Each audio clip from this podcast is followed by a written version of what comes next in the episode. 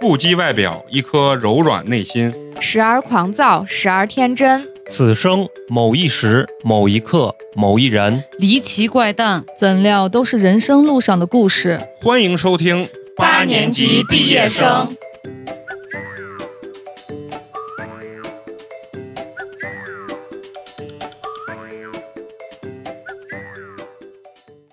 听得我， 听得我浑身一二三，一 She was afraid to come out of her line. 看就是丢了现 She was 场 as 呀。 nervous as 好， she 哎，咱们 could 打个 be. 招呼啊！非常高兴，欢迎收听我们新的一期八年级毕业生。我是不仅只有一点儿东西的美工，你们好吗？我是一条泪泱泱的母亲河开水，大家好，我是最近正在健身的嫂子。大家好，我是陈同学。大家好，我是最近特别想去爬山的花花。 好，今天特别的高兴，今天是高兴中的高兴，因为我们这期全新的八年级毕业生是心中之心，像王中王一样的感觉， 就是很新。为什么？我们全新打造出了一个系列性节目，叫什么名字？由我们的嫂子介绍一下。有点东西，对我们今天录的全新的这个节目形式叫有点东西。嗯，那什么叫有点东西呢？让我们陈同学来告诉大家。全新的有点东西呢，就是想要跟大家闲聊聊天儿。这个闲聊聊天儿呢，是结合一些热点话题，在这儿聊一聊我们的观点和我们的看法，包括结合我们自己的人生吧，聊聊发生在我们身上的事儿。啊，嗯然后因为有的时候呢，就是说咱在生活中会发现有一些特别小的新闻啊，或者有意思的东西，你单另拉出来一起去聊的话，其实是内容有点少的，啊嗯所以我们想哎办一个这样的系列性的节目，就叫有点东西，嗯，把大家汇总的这些哎热点有意思的事情放到一起。今天呢咱们要给咱们自己也要起一个组合，对，用咱们知识上线，啊、咱们是八年级的五大金刚，哎不。哎，你现在征集一下名字，咱们是八年级的嗯，五朵金花，什么少年先锋队吧，疯子的疯，可以。我们先锋，咱们这个言简意赅的介绍一下自己，最后宣出咱们这个战队的口号，好啊吧？好，大家好，我是美工。然后我是开水，大家好，我是嫂子。我是陈同学。大家好，我是花花。大家好，我们是少年先锋队，给点掌声。好，这个气氛很好，气氛很好。咱们要聊点什么呢？ 咱们要还是得有点内容啊。咱们聊点什么呢？因为咱们最近呢，就二零二零啊，其实发生了特别多奇葩事情，啊，不光是奇葩，反正是各种天灾人祸的这种事情。嗯，其中我看了特别多的新闻，你知道我特别脑子里特别有印象的，你是哪一个新闻吗？让我觉得记忆犹新，到现在都无法抹灭。她那个闺蜜嫁给了她儿子哦对闺蜜的儿子的那个嗯，嗯那个新闻，你知道我那个屌了，我我百思不得其解啊，就是我觉得我现在都不能直视我闺蜜的娃，啊，你们这年龄差的太多了，你知道？哎，不多呀，人家对啊只呀差十五岁。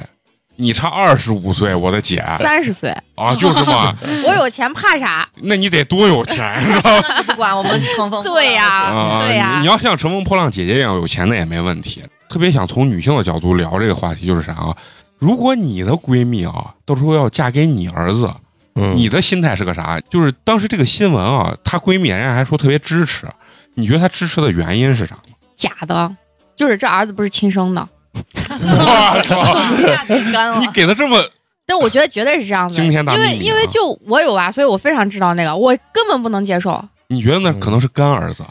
就是他俩对，一就块是儿他俩玩儿。共享， 我操！让你一说，感觉这个新闻精彩好多。 嗯这个刮一下挖贼大。那你觉得你的心态是啥吗？如果就是你的闺蜜要嫁给你，你娃，绝交，那要特别有钱，特别特别不行。你不能玷污我的儿子，你可以玷污我，把钱给我，你不能玷污我的儿子。老，公可以，对我的老老公公随可以，我的老公可以给你你。跟你老公的身体到那个点儿上也就用不了了。人家为啥要娶这？人家就是要找小鲜肉你去。找别人的娃去，别找我娃。我特别不能理解，我在幻想，如果我有娃了啊，嗯，就是比如说我有一个闺蜜啊要娶我，我觉得我我就能理解，我接为我啥能理解我接受不了，我接受不了。我觉得他俩是真爱啊。不是你想想，你跟你闺蜜在就一起你差三十岁啊，我觉得有点夸张，你但是十五你岁品一我，品，你跟你闺蜜在一起讨论房事的时候，你们的主角是你娃，你对难受不？嗯对能力呀、啊体力对啊，哎你尴尬的很。对对对，而且他们俩要结了婚了，生了个娃，你觉得那个娃应该是啥 啊？孙孙子？啊干儿子，对，还是干儿子？就就是就是孙子嘛。你没娃，你不知道；你有娃的人绝对不不可能支持嗯的。这是有娃的代嗯表，咱们开始我觉得如果我是我是男的，啊，我有女儿的话，啊我能接不，受。我我跟你说啊，嗯等你更有接受不你了。对我就想说，等你有姑娘的时候，你更接受不了。我身边所有生姑娘的，我现在说我我儿子怎么怎么，他们嗯都会跟我说，不要提你儿子，不要提你儿子，我姑娘现在只属于我，怎么怎么了，都是那种就是事。女爸爸把女儿看看得得真的更就更紧了，儿子是啥？儿子一边对去，我可以接受他找年龄年龄大的，但是这个年龄大一定不能是我身边人。就比如说刚才你们说的，我我自己的姑娘，比如说是能找一个跟我一样年龄大的男的，啊啊，我能理解，我能接受，但这个男的我一定是不能认识的，嗯，是陌生人。为为啥？对啊，我觉得你知根知底儿啊的，他要还是散一下，你都清楚。啊，还更放心啊，主要是人的情感是你肯定接受不了的，变换不了你的这个情感。对咱俩咱俩是无话不谈的。对然后你跟我吐槽你老公，你跟我吐槽啥？然后现在你的你的老公，你要给我吐槽老公是我儿子，嗯。比如说，我的闺蜜跟我说：“哎，谁谁谁，我我我男朋友或者我老公怎么对我这不好那不好，那我肯定要帮着她一起去训嗯，她老公、她男朋嗯嗯友嗯。但是她现在说，啊，我老公咋的？这这她的老公现在是我儿子，我应该帮谁？而且在情感上，哦我根本就不能就是共情他们俩这件事情，对对根本达不到共情这种事对，情。而且如果你闺蜜跟你儿子有矛盾，你帮谁？，对呀，肯定我嗯不帮儿，子嘛，那可不一那定你有。那就叫不了闺蜜对，那就不是闺蜜了。那你啊就说嗯说我是叫我闺蜜是儿媳妇儿还是朋友呢？嗯是什么情感？就这种情感是没有办法立马转换的。一儿一一，反正 就是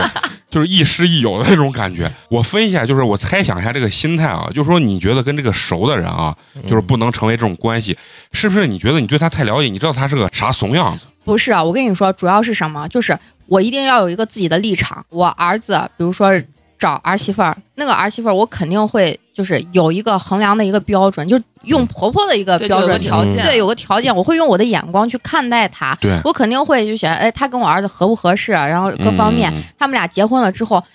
再有任何的问题，我可以向礼。当然了，向礼的同时，我肯定更多在情感上，我肯定是肯定是偏向自己的儿子，那没得说的，啊是啊，对不对？但是我跟我的闺蜜，我几十年的朋友，再加上。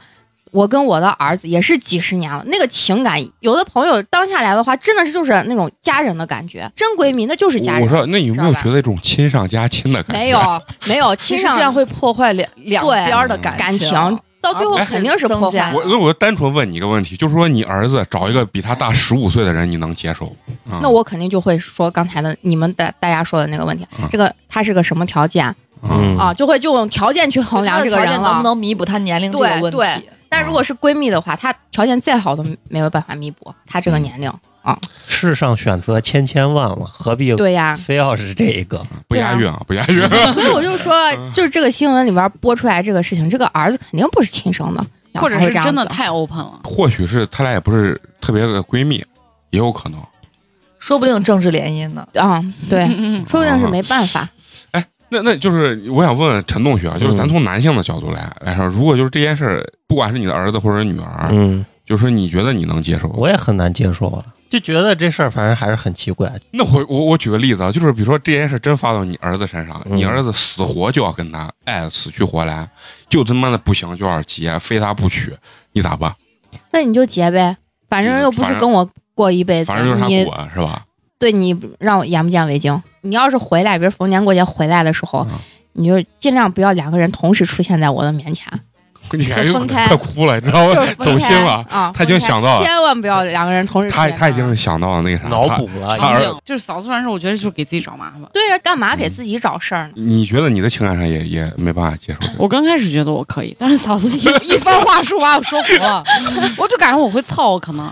你发现你特别容易被人影响。啊对对对 对，特别容易。我刚抛出这个问题的时候，你觉得哎好像你跟可我以站接在受一边儿哦上。对，我觉得我就可是以不接过受脑子觉得哎没没啥啥没啥没啥啊仔细一想还是不行。对对对，嗯我为什么说我可能有有能接受的这个感觉是，一可能我现在没孩子，这个肯定是最重要的一点大。前提对但二一点是啥？我总是希望我能当一个不要管他的爸爸，限制他的这个人生，因为我觉得我自己也不是很牛逼的人，所以说我对人生或者很多事情的看法也是有偏差。十岁之前或者六岁之前可能我会引导，但是再大了我就控制不了了，因为我自己都不知道我人生是个啥那我样觉得，子那你十岁之前的引导一定是出了问题的，嗯，就真大的。找十五比自己大十五岁的闺蜜就是我引觉导得问一题嗯一定是，就不是说找年龄抨击比我自己了嗯年龄比自己大的，就是你的引导是有问题，而是你找找妈妈身边的人，你绝对是，就是我觉情得感有缺失，对情感肯定是情感嗯有缺失这的个我孩子才认会这样啊正子常的情况下，孩子一定会把你父母身边的人当成长辈来对对待，不管对他多优秀，他也是一个优秀的长辈。对你。就不会对他产生这样子的感情。之前那个去年很很火的那个《The Woman Q》美剧里面，刘玉玲演的那个角色就是啊她闺对对蜜的对儿子，对对对，我也然看后了。疯狂的喜欢上这个这个女的啊叫致命啊哦致命女女人，哦，我知道这个。那你说要是你你们的闺蜜是林志玲呢？不行，谁都不行谁都不行。行。我觉得她勾引我儿子。很简单一个道理，你会不会对你爸身边的朋友产生异样的情感？对哎呀、你不 会啊，对呀、你现在反想嘛，你就会觉得啊咦，好恶心。那那为？啥你娃会对你身边的人产生这样的情感？肯定是有问题，这不是正常的感情。我的想法跟你们老老是反的，我老觉得那这个女的可能是有她过人之处，就她一定是保养的很好，很年轻，或或者者哦特别她浪，这个也是她的优点嘛，对对吧？当然就是可能从父母的情感上是很难去接受 这个。如果你站在这个孩子的角度，各方面考虑比较成熟的话，他也不会做这个选择。对哦嗯，他会考考虑很多。就我儿子如果嫁不出做嗯人家啊做出这样子的选择财务自由的话，了我一定会认为我这个当妈的不不合格，我肯定在感情上没给他足够的这种母爱呀、温暖呀什么，才才会选择我身边的人。啊嗯，无言以对。其实也不是我言，我我我觉得生活往往比你想象或者电视剧要精彩很嗯精彩多。，对，我觉得啥事儿都有可能发生，是啥事儿都嗯肯定很有可能。嗯但是你们都不希望发生在自己身上，就发生在新闻里就可以了。嗯对，啊，一聊这个话题啊，我明显感觉到，其实咱们几个的态度不是那么强烈。你看嫂子的态度，嗯感觉有这个娃事儿，就是不一样。对这个有事儿有马上就要明天要发生在我娃身上，就感感觉谁要弄我弄死谁。行，那聊完这个话题啊，就是问问你们，你们现在看过什么旁边最近一些你们感兴趣或者觉得特别有意思的这种热点了？最爆的就是来女士，对吗？嗯今天早上各种什么抖音呀、微博对呀，今天发各的种新闻发布会对嘛，那那你们没给你们的各自的老公上三根今天香？今天晚上就回去上课，感谢不杀之恩啊！嗯，就是那个手工梗，不是嗯我不知道你们知不知我道知道这那个知个道啊，做的那个床就是分居床， 就是我觉得我就要去买一买一张这个床，嗯就是晚上睡觉的时候入眠的时候真的是太害怕了，你都不知道你的枕枕边人到底是什么样子。各种报警器都要上上，对是吧我觉得你这有迫害妄想症，这咱聊这之前，咱先给人家咱听众说说，回顾一下案情，回顾一下这案情嘛，这案情到底是个啥东西嘛，对不对？啊嗯这个任务交给陈同学。七月初的时候，这个来女士最后被监控拍到，是她跟她的小女儿坐电梯回到家之后，他们的小区监控再也没有拍到她的这个影像。然后呢，这个丈夫就说，晚上睡觉的时候她还在床上，半夜一点多起来上厕所的时候，这个来女士还在床上嗯，但是等到凌晨五点钟自己醒来的时候，来女士就已经消失了。很奇怪的就是，当这个来女士消失的时候，这个丈夫并没有立刻的去寻找，哎，她好像觉得这好像是很正常很正常的一件事情。从她的表述和接受新闻采访的那个表情来看，我当时就觉得这不是一般人。但是我当时是啥啊？当时他接受采访的时候，我老觉得他给这种大众表现出一种他媳妇儿可能是跟人跑了，嗯，因为他说他媳妇儿不可能一个人走，说她的智智商，商啊，不可能，嗯他说肯定不是他一个人。但我我老觉得他那个个笑看着特别可涩。瘆嗯嗯你们是从什么时候开始觉得蓝女士可能遇害了？从这个新闻出来，，对对对，不是一般这种失踪很可能就是遇害了。对，但是当时呃，就是咱现在不是基本上就是临临近这种破案的这种节骨眼儿上，嗯很多这种媒体就发出来，其实人家在新闻爆出之前，警方早都介入了，对，介入了很多天之后，新闻才开始爆出来了。我嗯觉就得是可能也是借助新闻这这一块，让杀人凶手有一个有点放松。她丈夫接受采访，就是还是就就是刚才那个无所谓啊无所谓、嗯无所事事，然后让大家所有的大众的那种聚焦点全部都跑在这种她为什么失踪这一点，而不是说是她是被人杀了呀，还是就被感觉这是一个对很离奇，对突然就是间人间消失对的对这种感觉。嗯，嗯但是她老公的那个心态真的是太好了，太好了，了，嗯，就是是因为都说是她反侦查能力特别强嘛，他嫌疑最大嘛。对。对，对，啊，就像比如说你老公有一天不在了，你嫌疑也是最嗯，大。啊是肯定的，嗯。警方呀，就是当新闻媒体没有爆出来之前，应该是他女儿报的失踪是她呃她跟她她跟老公跟她女儿一块儿一块儿去的嗯的派出所报报的报的人口失踪嘛。当时警察就根据各方面的情况，就判断这人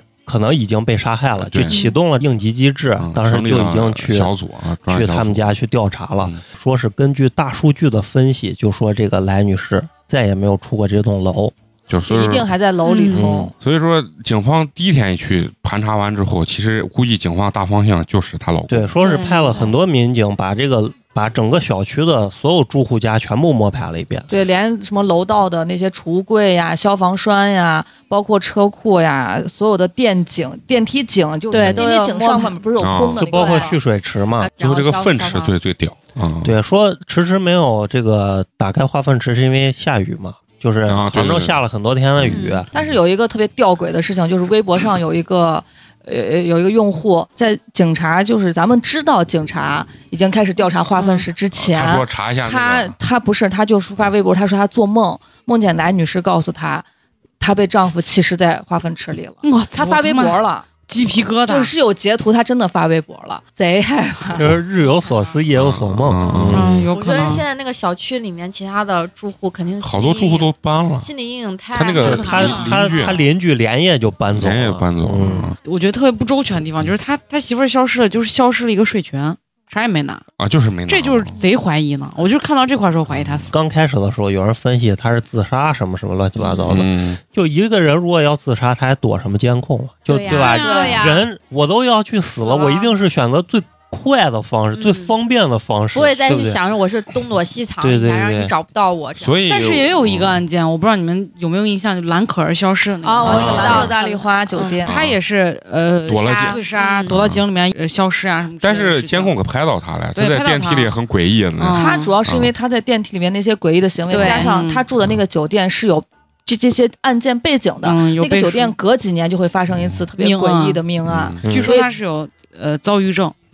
嗯，对对，嗯而且警方放出来的视频只是一个片段，啊，就嗯对并不是完整的。不光说这案子啊，其实通过这案子，就是主要聊聊夫妻关系嘛，是不是啊？嗯我觉得夫妻关系有时候真的很重要，尤其说他俩是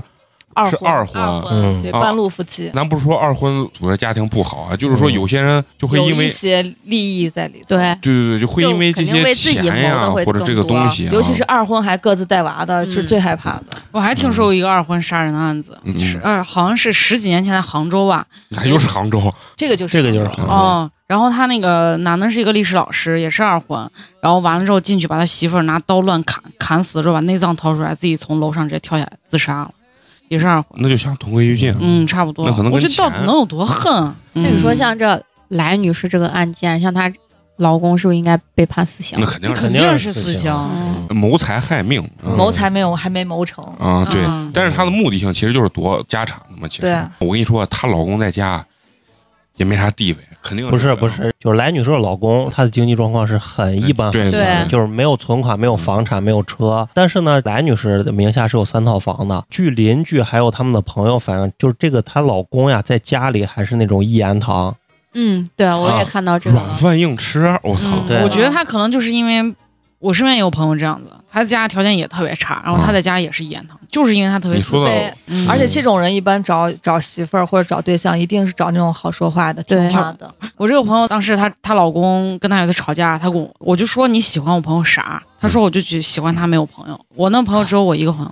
哇，就是撂的很明了。你们看完这个这个案子哈，就是内心有没有那种恐惧感？有，嗯不会，我不会有鸡皮疙瘩。就我我还好，我我觉得就是你你你结还婚是比之较后相信你的另一半儿的。我相信自己的选择。对，相信自嗯己，主要是相信自己，一定是自己找人一定要找准。我觉得这是最关键的，自己找人一定要看准。而且我觉得嗯哦像来女士，她老公，我一看她面相，我就知道你这就有点马后炮。不是不是马后炮。当时新闻一爆出来，就是我看她的采访，我就觉得这面相就是不讨喜，不能说是她一看是杀人犯面相，就是一看这个面相就是不是啥好人的面相。关键是她的那种冷静，就到今天为止啊啊，就对是她的关键那种冷静和沉着应对的那种感觉，就是让人像个惯犯，对让人觉得后背发凉。嗯，对，我还在网上看了一段视频，就是警方不在他家那个小区在抽那个化粪池在对抽她还嘛，看了一眼，然后他从大门进来，他还朝左边看了一眼，然然后后继续走了很冷静的继续回家了。我听说她不是还给人家说辛苦你们了，那就他不知道他了。是不是给自己洗脑？这不是我干的，这不是我干。有可能，有可能。特别离奇的就是他到底怎么把这个，就是这个对案件的细节， 让我觉人得特别到好现在奇为止啊还捉摸不透嗯这个细节我至少得我有爸爸十年以后才可能公开。我跟你说，近几嗯年是不可能公开的。对，因为这这个就是其实也不，我觉得啊不能最好公开不要嗯公公开，开？因为对他是在一个非常大家都能待的一个场所里头干的这个事情，就在自己家嘛。嗯那每如果把这个细节公开了，那有那心理阴暗的，而且我啊万一在就我模就很仿很好奇啊，他那个化粪池他是咋把那抛抛过去的啊？那就是细节啊，那就警方不对嗯会我告就诉就咱是们的非常好奇这种细节。而且主要是他是七月五号人消失的嘛，嗯，那七月六号他去报案，他的作案时间非常短，他不没有那种足够的时间就一把一个晚上人就那样嗯，而且家里还有人的对，哎情况下，所以说感觉肯定不是在家里完成的。嗯我有人说是在他家隔壁，他家那已经那都辟谣了，辟谣了啊，吓死我了！就是我他不隔壁有一个空啊房，空置的那个辟谣了。嗯其实这里面不仅有夫妻关系，我觉得最可怜的是他俩共同生的那个小小女女孩，儿，因为对他当时双尸了，对，啊一是双十，二一个是他当时干这件事的时候，他娃就他娃是就在当家里天刚过完生日，晚上他爸就把他亲妈给在家残忍嗯的杀害了。你想，那个小孩不可能啥都不知道，咋都得有点动静吧？娃可能小不太懂，嗯但是你让他长再稍微大一点，他懂事儿了，再知道这个新闻，然后再回想他多年之前他经历过那那一晚上，他这个心他理现在心里肯定已经有对。对，嗯他这个心里的这个挫伤，真的是一辈子都，我感觉都磨灭不了。对，搞不好也啊单身一辈子了。哎，那你听完这个新闻，就是对于你来说，你有没有就是加剧你恐婚的这种？有，我嗯我我就觉得我操，一个人，我刚开始可能多少有点怀疑她老公，但我不相信人能坏到这个程度。直啊，到其啊，其实我跟你是一哦，样的。我就不相，我打、啊内心深处我是不我觉相得信为她了老公杀她我我了，我觉得为了啥钱你能把自己媳妇儿杀？而且这么残忍。不为钱都杀呢，嗯别对说为钱了。，对，之前那个有一个特别漂亮的那个女老师，她老公长得也贼帅，她是远嫁，嫁到外地去了，嫁到她老公那儿去了。哦哦我就是俩人就是因为琐事吵架，然后把他媳妇儿杀了，杀了，嗯买了个大冰柜放到冰柜里了，还用他媳妇儿的手手机机给他他的应该叫丈老丈丈丈啊人老丈人丈丈母母娘娘发短信，就一因为你肯定会跟女儿不在一个地互方，动肯定会嗯联系嘛。嗯，他就用短信说什么我出差了，我不方便接电话，怎么的，就是然后一哦我直我跟他什拖么拖去香港呀什么的，拖了嗯好长时间。最后老两口可能真的是觉得不对劲儿他了啊可，能一直短信的嘛，就不对劲儿，然后就去了，就被东窗事发对了被嗯是就是准备报案的的时候，是这个男的他妈带着这男孩儿去自首自。首了，开水叔啊，就是其实对于我来讲啊，我觉得这件事情绝对是那种意中无一的那种事情。我觉得这跟你看这个人，呃，当然有关啊，但是可能某些人他在成年过程中，比如说冲动呀或者啥，最后去采访说，哎，他平常怎么都看起来脾气特别好呀，最后就把他媳妇儿杀了。我嗯所以，我真的觉得应该把心理健康检查列入原来替代原来婚姻婚检，这这特别重也要。不用体验就加入进去，呃，对，加入嗯加到婚检里面。我现在身边接触的那种有心理疾病、真正患有焦虑症的人也挺多的，就严重到啥地步，他不工作了，他把自己所有的钱就拿去医院做检查，把所有能买得起、觉得自己能用得上的仪器都买了，什么吸氧机啊，然后他就。常年觉得自己得心脏病，然后各各种就是焦虑，觉得感觉自己随时会猝死。我那觉新得新冠的时候，他没吓吓尿，他有他暴瘦了好多斤，就是感觉咳嗽一声的感觉就对，他就经常半夜去医院。其实我也疫情期间是特别嗯焦虑的挺厉害的，就是我半对夜对，我觉得大家或多或少都会有一些，对，然后嗯我的我的那个症状就是，我半夜的时候睡不着觉，我会觉得我家天然气随时要爆炸。我凌晨我要去看我家天然气关了没。然后从疫情之后到现在，我不敢进厨房，也不敢开火，就我老感觉天然气会爆炸，我不不知道为啥。为啥会跟天然气有关系？不是他，他是就是有点迫害妄想症那种，就感觉随时会发生不好的事情。啊嗯，也不就是焦虑，嗯这种焦虑会把你逼到墙角。你刚开始可能会有一个引子，我是因为我小的时候，就是有一次天然气泄漏，我我家只有我闻到了，后来关掉，哦要不然就爆炸了。这是我的一个引子，然后我是从这儿开始，然后这个病就会慢慢扩散，扩散到你可能会觉得自己，呃，晚上不睡觉就会猝死，或者是你担心的事情会逐渐越来越多。当你长时间活在这种焦虑里的时候，你的状态就会失衡。就是身体会很差。嗯我有个学生这学期从疫情完就一直没有上学，他是躁郁症，他更嗯可怕。躁郁症啥，就是咔咔咔，不是躁郁症，就是你的情绪有的时候会特别兴奋，然后特别开心，然后有的时候你会特别抑郁，你觉得不想活了，而且有暴暴而力且他的的倾向。就是你的这个心情会严重影响你的身体健康。对对，他连在教室里面坐十分钟他都坐不了，他会憋、气喘，哦然后气闷、气喘，坐不住，而且走路脚是一点一点的，没有劲儿，根本就走不了路。心理上疾病很夸张，就在于你沾上它了之后，你很难治好，药物是治疗不了。对，而且他它他会逐渐摧垮你的身体，嗯这是最重要的。 不是，那这跟你结婚哦有啥关 系啊？为什么结婚了？呃，恐婚这件事儿当然也有了，因为我之前我朋友离婚嘛，啊，然后我就觉得给我最大的影响就是，我觉得呃首先法律是不保护女性的，就是因哎，为为啥？哎，这个话题很很我屌我。没觉得嗯法律不对保，护你觉得法律为啥不？你先听我陈述啊啊，对对一对对，下，就是因为你看我那个朋友实际的例子，嗯就是男方出轨，嗯，女方给他赔了里里外外赔了可能三十万，这个这个就为是啥？各方面原因，男生在结婚之前就是有心里有小算盘的，他就打着让这个女孩给他还信用卡的名义才结婚的，他俩之间没有感情的。嗯其次就是这个男的就是骗婚嘛，我觉得有这个性质在，就是呃结婚前可能信用卡欠了将近二十万，他没有给任何人说，但婚后就不停的让这女孩给他钱，给他转账，然后他自己还信用卡，嗯，然后他还出轨，出轨时间长达一年，这女孩都不知道，到最后发现的时候已经出轨一年了，嗯离婚。其实这个男孩全错，对吧？嗯，嗯但是因为他蓄谋已久，从他俩他俩有一个共同就经营的认识公开司，始然后法人就是这女孩儿。虽然是他俩婚后的财产，但是我不知道他他注册的性质是啥。反正最后嗯律师就说，你这个公司欠的所有的账全部是这女孩儿还，跟男孩儿没有任何关系，方方面面儿的。就是我觉得法律保护的是这个男的，他蓄谋已久，他对这些很清楚那。那跟性别没关系。对嗯，就是性别你没有倒过来关系也是一样的。对，然后嗯，如果他俩有小孩儿的话，如果他俩有这个小孩，肯定是女方的嘛，不是，这个小这个小孩是判给有有经济能力，，对，嗯，这跟你谁出轨没有不是跟不是关不系是不大，不是有但关系要不看大。娃多大，呃如但果是在哺乳嗯期，一定是归女两方。岁对之前肯定是，所以就是说，在法律保护的这个东西是没有，它不会偏向女性，对吧？这是第一就点。法律是公平他的，他不对，它不偏向女性，我就觉得我他觉得他就有我点啊拼了命生出来的小孩，你还要跟我分？你只是爽了一下，你什么都没有。那不是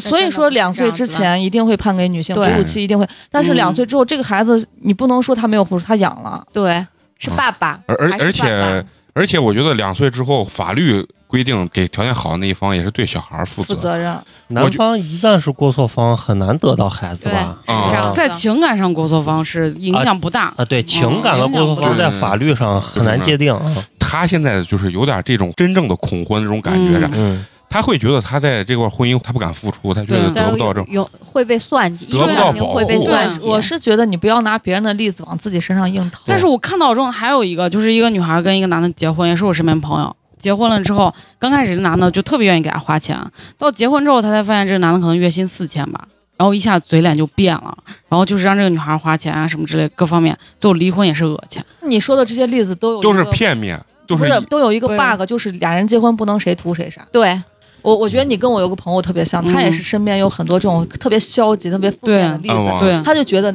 男哇的没有一个好东西。对，事就实上男的我都觉是得王八蛋，男的一定出，不管他结婚前聊不聊，反正结了婚他也一定会出轨，所以我结不结婚无所谓，他对就对对我也满是脑这子样都是的这种想法我，为什么想的？不是这是所有人都是这样对的呀，这就有点真正的就恐是婚。我觉得对太把事情想的太过于负面了，就而且就像我跟嫂子刚才说的，首先你要相信你自己，当你把自己做好了，同时你又不是一个真的很傻很天真的那种傻白甜，对你有脑子的前提下，你为什么会选一个那么坏的对，人？开水这两个例子最大的问题就是他们为什么会走到结婚那一步？对他们为什么会选择这样子的另一他半？为什么在结婚之前嗯都不知道这男的一个月只挣四千？对啊，这就是问题所而在且。我嗯，而且我是觉得很那个什么，如一个月只只挣四千块钱是。他没有跟你坦白对他伪装，伪装，你是因为伪装而生气，还是因为他是一个月只挣四千块钱肯？定两者都有。一个男生想把一个女生从头骗到尾，其实这个难度是非常非对常大的。嗯，你有非常非常多的机会去抓住任何一个小漏洞。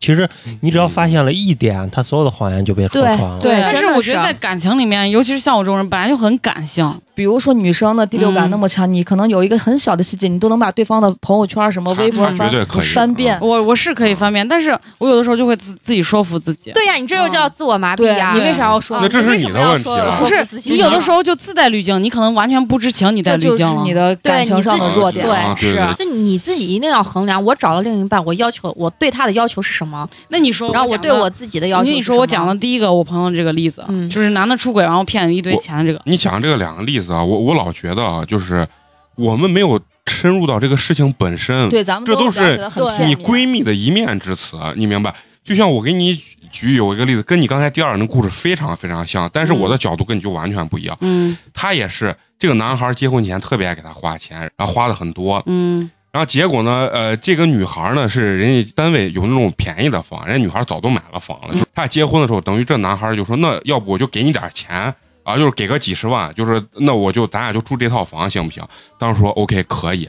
然后结果也是一结完之后，这个女孩特别的能花钱。嗯然后这个男孩就说：“你看，咱俩现在结婚，结婚就过日子嘛，嗯，过日子那咱们就不需要天天，比如说特别到高铺档张的，高档餐厅吃饭，然后每呃比如说半年就要买个 Prada，就像这种，他说咱也没有到达这个经济实力嘛，人家男孩给他说的很明白，比如说这个男孩给了三十万，他俩一结婚，这女孩他俩两个人所谓的度蜜月只去了云南玩了一趟，嗯回来之后这个女孩呢拿了三十万，自己跑到那个嗯巴塞罗那嗯，啊巴塞罗那把三十万花光了，而且不到半年时间，这个女孩就要跟他离婚，嫌那男孩挣不来钱，嗯这个东西就是从另外一个角度，其实对跟你你讲出来这个故事，可能就是你那个角度；嗯我讲出来，可能就是我这角。嗯对但是只有当事人自己明白自己到底是啥。对也有可能他俩现在吵成这样，就我这个故事，并不是因为这三十万，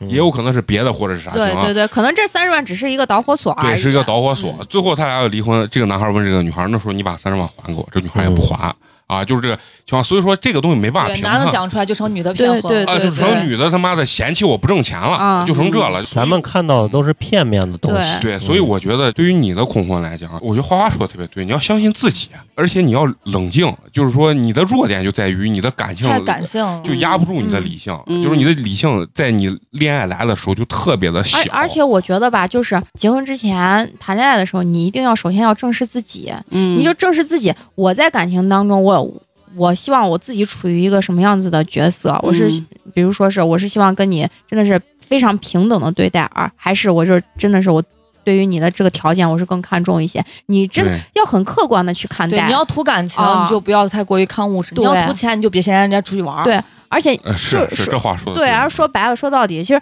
结婚也就是跟玩游戏一样，可以离。就是不不论这个结果到底是什么样子的结果，我都能承担得了。你但再去谈这但个是结婚，我从另外一个角度上来说，我觉得结婚真的是一个特别反人类的事情。我不相信人可以一辈子只爱一个人。呃是嗯、对啊，最后他们都成亲戚了，但是婚姻的本质不就是感情吗？爱情和呃对亲嗯亲情情啊，对而而且中国人会把婚姻定义还有一一层责任。嗯，啊，当然，可能咱不说问，外国或者咋，嗯对而且没有人不让你离婚呀。如果你真的到到那一步，你发现你有一个真的是你这辈子最爱最爱的人，你可以离婚呀，为啥不能离婚？但是这样我就觉得没有结婚的必要啊。那我结婚跟我谈恋爱区别不大呀。对，他就嗯，我觉得我是觉觉得我是就理解不了这两个其区实，别在我看来，结领结婚证就是为了给娃上户口。嗯，我也是这样。但是你现在没有不领结婚证也能上户口，不，我觉得结婚对于我来说的意义就是，我能证明我在存续的结婚期里，我最爱的人是这个人。我觉得这其是实一他也种是证偏明。感情的，嫂子也是偏啊感情对的。但是我觉得这个不需要一张证来。就是说我们的现在的社会发展到现在为止是一个处在一个半畸形的状态。为什么说人们对离婚还是有偏见的？啊嗯对如果人们对离婚完全没有偏见的时候，你有一张离婚证，那又怎么了？对不能其实离婚跟分手有啥区别？对对，就是有结婚证代表你这段感情的开始，离婚证代表你这段感情的结这段感情的束，是不是？就是仅此而已。他这个话再反嗯过来说是一样的，人对不结婚也有偏见。当你有一天人对不结婚这件事儿没有偏见的时候，你领不领这张证，或者谈不谈、离不离，都已经无所谓我告诉，你，为什么人永远不会对不结婚没有偏见？嗯因为这个社会需要你结婚，社会带给你的价值观就是让你结婚。如果嗯所有人都不结婚，人类怎么延续？你站在社会的角度上，你一定希望年轻人每一个人都去结婚，嗯，生下更多的人才会有更多的人口，对有更多的对对人对才，嗯对不对？嗯但是站在每个个体来说，结婚其实是一个反人类的事情。嗯我觉得结婚其实是对了孩对孩子负责任，对，就是是婚姻是一个约束。如果你俩谈恋爱生了小孩了，如果有一方真的是那种王八蛋，他一走了之了，那另外另外一方是不得就是你有无这偿要张，赡养这个孩子。啊就是国家就是你有这张证儿，我就用法律保护你。啊如果你没有这张证儿，就没没有有人法律保保护护你。你对，嗯，我所以对结婚这件事情本身就是有叛逆在的。我其实是一个特别想当一个废物的人，啊然后我我觉得不是每一个人都有资格不结婚和不生小孩的，啊是因为你首先人生中有你很多空白的时间，你干啥？嗯拿什么去填充你的人生而？如果说我生个小孩，我不结婚，这孩子就是我的；如果我生我结婚，我生小孩，还有人可能会甚至会是分走我的家当和我的小孩儿。啊明白不我明白，我就觉得我要不确认这些东西全部都是我的，他还是悲观，嗯就是这个东西，就是说，如果你找到这个人，首先你确定这个人跟你在一起，一定是比你一个人在一起的时候开心快乐，对，我觉得我嗯更有安全感我了。某种程度上来说，我现在对男生是有一份敌意的，我觉得这跟我的经历有关系。如果我的对所有的恋爱经历都是大对团圆结局的话，我我觉就得不会是这样是是其实我跟你有很多点很像，很悲观。嗯谈恋爱就是骗一段儿时间，嗯婚姻就是骗一辈子，就这么简单。他又能骗你一辈子，这就是好男人，这就是好女人。就是说你得好，你过了三十年，你非问他问南哥，哎，南你你现在对我还有没有冲动？南哥说，咦，我爱你的 很，你信不信这话？嗯你都不信吧？对但是对但是他把这话说出来的时候，我内心是高兴的。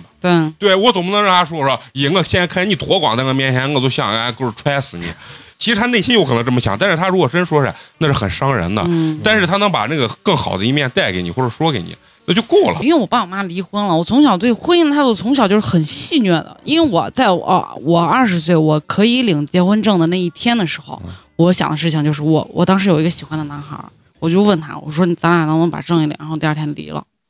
就我觉得这是给我自己的一个二十岁的礼物，就是因为我我对婚姻这件事情就不是抱着一个严肃的态度，这可能也是因为我父母婚姻不幸，所以我衍生出来的一个叛逆的情绪在里面。啊，那肯定有。我所以我个人经历肯定我从小到嗯今天，我一直是这样的，除只有只有一个例外，就是我初恋。我就当时我就跟他说，我说如果咱俩分手，我就再也不想结婚了。我嗯在我想哭， 走真心的了就是我没有办法再去接受这个事情，嗯我很难接受。当出现了一个人，我觉得我可以接受跟他结婚的时候，然后我以为他跟别人不一样的时候，结果我他妈我他妈是个小三儿。你知道我爸我妈从小就是，就是因为小三儿事情撕逼，因为我爸本来就是个大散片儿，嗯我那么相信，我二十多岁才开始谈恋爱，我那么相信一个人，嗯，结果我发现男人都一样。真的就对我的打击是非常巨大，嗯因为我本来就是一个情绪很极端，我现在也知道我要把我自己感情收一收，理性一点，嗯但我能让自己理性的唯一办法就是我，我我对男性，我对异性是有恨的情绪在里面的嗯我知道你就是仇视男性对对对，就是有一点，我就觉得我我要时刻清楚我自己跟他们不是一个战队，虽然我知道我这种很不健康。就但是畸形嘛。对，啊但是这是唯一能让我拉住我自己的一个办法。啊我可以在我拉住我自己的时候再去慢慢调整。就是你要相信恶，但是你不要觉得身边都是恶嗯对，不要让恶围绕围绕嗯在你嗯所身以边。我就觉得我这个状态是特别拧巴。我一边又恨，我一边又不相信人有那么坏。搁我来讲，啊就多谈几次，多看开，就是最后伤到体无完肤，就无人能伤，天下无 敌，你知道吗？那倒这也是是最大的秘诀，你明白？就是你现在还谈太少了，你再给咱攒三期《渣男启示录》，你就出师了，就这么简单。真行是咱太不们要这脸了。就是从人家杀妻讲到什么把开水都讲哭了啊，咱们这个这个热点新闻咱们就过啊。呃，一聊到这个夫妻啊，你看这些女人啊，止都止不住，是不是？接下来呢，咱们聊一个我觉得特别有意思的一个话题啊，十六岁女孩儿日写两千首诗的这个，啊！我看了他的视频，嗯对，这个事儿，她是他啥？培训的嘛，给人家其实她就是小年龄阶段的成功大师。啊对，网上探索了他的那个啥，他们是分级的，他上面有好几个师傅，然后好像是五千块钱一节课吧，他比他那师傅卖便宜多了。他师傅两万，他五千，啊，对对对，他卖的都是啥？就成功成功学，学就成功学就是打鸡血。啊，就是告诉说你一些为什么我虚无缥缈的十六事情岁能这么成功。你们有没有参加过这种成功学的培训？没有，我听过，但是我没有，因我为没一有般公司的那种拓展会干这种事情。但是很浅，就是你们还是经历没有我多。 要么为啥说我让你多经历经历呢？我就正儿八经去参加人的成功学的讲座，是我们当时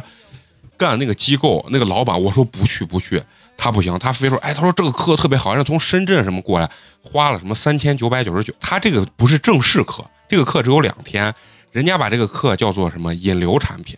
就是用一个很便宜的价格告诉你这是做企业的这种大师，然后嗯你听完以后就通透了。因为当时我不是在那给人家当校长嘛，嗯人家说哎你就通透了咋了？然后我一直打根上就不许就不信这个东西。然后就把我们就去叫去，叫去说在一个酒店里面贼远，我这当时开车开的特别远，你住到那儿之后，人家是啥，还要把你手机都收了，你知道吧？怕怕你录录也不光是怕你录，他就是有那曝种形式，你知曝道吧？啊光，他不是他，我觉得他不是怕曝光，他希望你去推广他，他最后给你留有拍照合影的时间，啊嗯，嗯，但是呢，他要走那个形式感，他嗯感觉这个导师非常牛逼，你们运气太好了，你们花三千九百九，你们就能看见他，平常我们花九万八我们都见不着，他们是有这种。嗯一去酒店之后，把你手机，哎，比如说一收，管你比如说三餐嘛，早上比如说八点半开始起来，人家就是他按分组，一个组比如坐十个人，人家是每个桌子有一个负责的组长，就是人家的人，穿着个西服进来，啊、先给你上话术，然后给你点名儿，然后就是带着你喊口号，然后起这个组的名字叫什么，比如说猎山鹰。口组，啊，那不是，就是什么猎鹰组、什战么狼雄鹰啊、雄鹰组，就是类似于这种特别就瓜是着。拓展，就把人都弄得头疼，你知道吧？然后人家那大师在上面整整讲了两天，我真的服了那大师 了，那肺都不疼。就是比如说给你们安顿好之后，先让你们喊口号，把你们那个激情感觉搞起来之后，嗯你知道大师出场太屌了，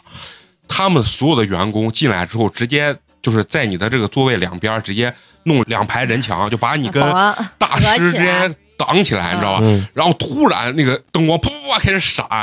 然后人家放那种特别劲爆的嘟嘞嘞嘞嘞，就是这种， 你能想象 画面感太强 了。太强了，我嘟嘞嘟嘞，然后我就开始啪，然后开始出，然后那大师，然后后面跟两个什么小弟还是啊啥，不停的拦。就跟那明星出场那种对搞笑，不停哎，真是呢，哎，我觉得他们这真是把人当傻子呢嗯。但是网上就有人说，就跟那呃电话诈骗一样，他是塞人呢。嗯，他做的越瓜，还有人信，那他就越好卖课，你知道吧？然后放着音乐，然后还有那个人就啪啪就往上冲，然后走的特别快，感觉谁要把他拦住，要跟他握手一样，他还伸手跟谁握，谁他妈跟他握，然后他就一路跑，还真还我觉得那可能有托啊，有人就跟他击掌啊什么的，嗯，然后他就走到那个主舞台上，旁边一个打扮很职业的一个女性啊，然后就过去给他递这个话话筒筒，然后完了后他上台前二十分钟就是自我介绍，就会说自己的背书啊，嗯怎，么多牛逼呀、各种怎么哦 title 各种 title，然后你也根本也没听过。我说你他妈这么厉害，你搁这儿跟我们讲这玩意儿，但是绝对挣钱。他那个光引所谓的引流产品就很便宜的产品，我看嗯当时一个会场至少坐三到五百个人，这产品只是他保本儿了，人家总裁班都两万一个人，九万八，九万八你这嗯全更年。贵， 当时卖的九万八的课是他在全国巡演，你随时来上，九万八等于买了个通票。嗯 但是呢，他确实有个屌的地方是啥？他教你怎么去，比如说切单呀，或者说怎么去成功，怎么去经营这个企业。他到最后用他自己的方法把现场人就直接切了。他不是先卖三千九百九嘛，嗯最后他要卖他那个九万八嘛，你知道吧？给你讲完这些套路之后，最后用这个套路直接把你套现进场去了，也不是，当然我肯定不会买，你知道吧？嗯但是肯定有很多人往上冲，那绝对是托儿，你知道吧，嗯就带那个气氛。他是到讲到最后，人家给你讲两天，到最后一个半小时的时候，他底下刚才那些组长下来给你发一些那种简易的合同单，嗯啊让你先把信息写上，过去交钱的时候直接摁个手印儿，直接一踏章，直接就完成这个这个交易。反正人家是有人家很严严谨的这个流程的，就是把那个整个交钱和这种办手续的过程放到最短的这个时间。当然，他肯定是骗人，啊就是说他这种对骗法骗一些觉得自己想发财的这种人。啊嗯，但问题是，他肯定还是有一定他自身的这种套路的。对，然后包括一些托呀什么，他投入的东西也不少。然后结果呢，最后现场我看真的，起码有三分之一的人冲上去，但是有没有可能三分之一都是托？不可能，我觉我觉得得啊有点至太少多一了两个，对一两个是真的买的。啊、也不可能啊三分之一对都是托吧。他们说他们的公司一年盈盈利是几个亿啊。按照这个数字来说，有可能。啊，就是嗯啊，跟我在一块儿认识培训的时候，那个女孩儿，她是自己开了，也是一个机构，结果最后她买了那个课，然后他真的买了，他真的买了，而且线下我俩还见过，我还真去他那个学校去看了。然后完了以后，我就觉得那这肯定不是假的，对吧？因为他线下还约过我，就说就是说看有有没有兴趣来他这儿干或者是啥的。嗯但是我觉得这肯定又不是假的。嗯，对于我来讲的话，我是不信，可能是我觉得我靠他这我也发不了财，可能我发财梦没有那么强。这骗子都是那种真的是太想发财了。我跟你说，买那的，我感觉啊，年龄偏大的。对，就是说他觉得他可能到这个年龄了还没混起来，觉得人生特别失败，就急需实现这种财务自由或者缺是啥买啥。啊人生的这种体验价值，就会去买。反正人家肯定是有人家有固定的这种客户的，但是它里面讲的一些，比如说教你做企业的一些东西啊，什么嗯一家变两家，两家变四家，四家变八家，我觉得这这是骗傻子呢。就是他完全不把那种损耗，就是因为嫂子做的生意，他把不把损耗或者说是一些突发情况算进去，他给你全是拿表格跟不是拿表格的那种数据给你说话。比如说你就是开嗯理想理想状态，对，比如说你开一家咖啡厅，说要一百万呃投入，你你什么投入，然后你做一个什么呃，就是比如说什么会员营销活动，你瞬间一下就吸了五百个人，你这个一百万是不是就回来了？我说你在那给我嘚儿呢，那我光宣传这个我这个活动，你告诉我要花多少钱？他不跟你说这个成功学最大的问题就是不会有人教你怎么成功的。对的啊对的，啊这种感觉听起来让我感觉想起另外一种类似的形式，就是算命，就是你给别人算命，但是你嗯永远不会算你自己的，就这种感觉。对，因为他自己都不相信嘛。对啊啊，嗯我跟而你说啊，就是刚刚听美工说的这个，就是这玩意儿啊，就你去参加的这个课，我也参加过，啊类似的就是啊就这是类种似的，的因为就嗯那会儿开店的时候，好多人给我打电话，呃嗯你你有点可多会销，你参加的对有点像会销，哦知对道吧，就是好多那种就是这种类似的电话，还有那种上门儿推销的，啊，对，然后对就会跟你说啊，什么我帮你代运营呀，你只需要给我付多少多少钱，我给你去把这个，然后我就给你讲可好。我我每次问到一个，我就问一个问题，我说那我现在一天营业额五千块钱，你给我签合同里面签到，我能保证这个店每天营业额能达到一万，不达到一万的话，你把所有的钱退给我，并且退，呃并且给我什么违约金啊什么的。我说你这些东西能给我写进去不？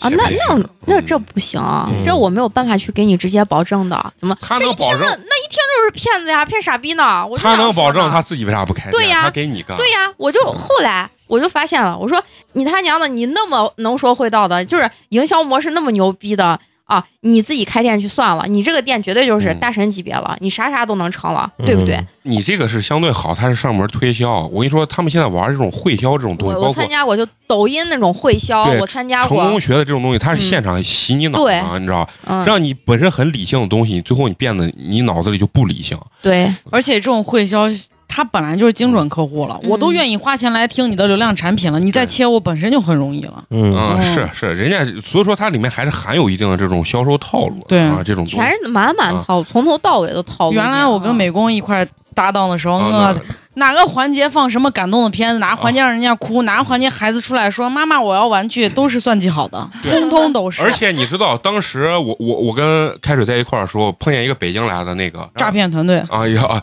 那个你知道有多屌？你知道你知道砸金蛋这个事儿吧？嗯，嗯，你知道当时他们咋操作砸金蛋不？就是你报课以后，你你要学习，他们套路太多了。我把学生先带到一块儿做个活动呀，或者上个试听课，嗯上完以后把所有家长跟孩子分开，让家长去听一下老师的专业讲解，比如说刚才孩子怎么表现，他好不好。